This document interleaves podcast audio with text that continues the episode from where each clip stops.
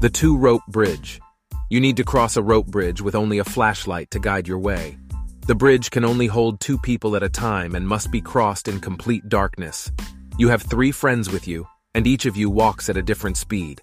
One can cross the bridge in one minute, another in two minutes, another in five minutes, and the slowest in ten minutes. When two people cross the bridge together, they must walk at the slower person's pace. What is the shortest time it would take for all of you to cross the bridge? Solution. The optimal strategy is as follows. The two fastest people, one minute and two minute, cross the bridge together, two minutes. The fastest person, one minute, takes the flashlight and goes back with the flashlight, one minute. The two slowest people, five minute and ten minute, cross the bridge together, ten minutes.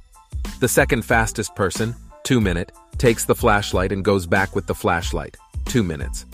The two fastest people, one minute and two minute, cross the bridge together again, two minutes.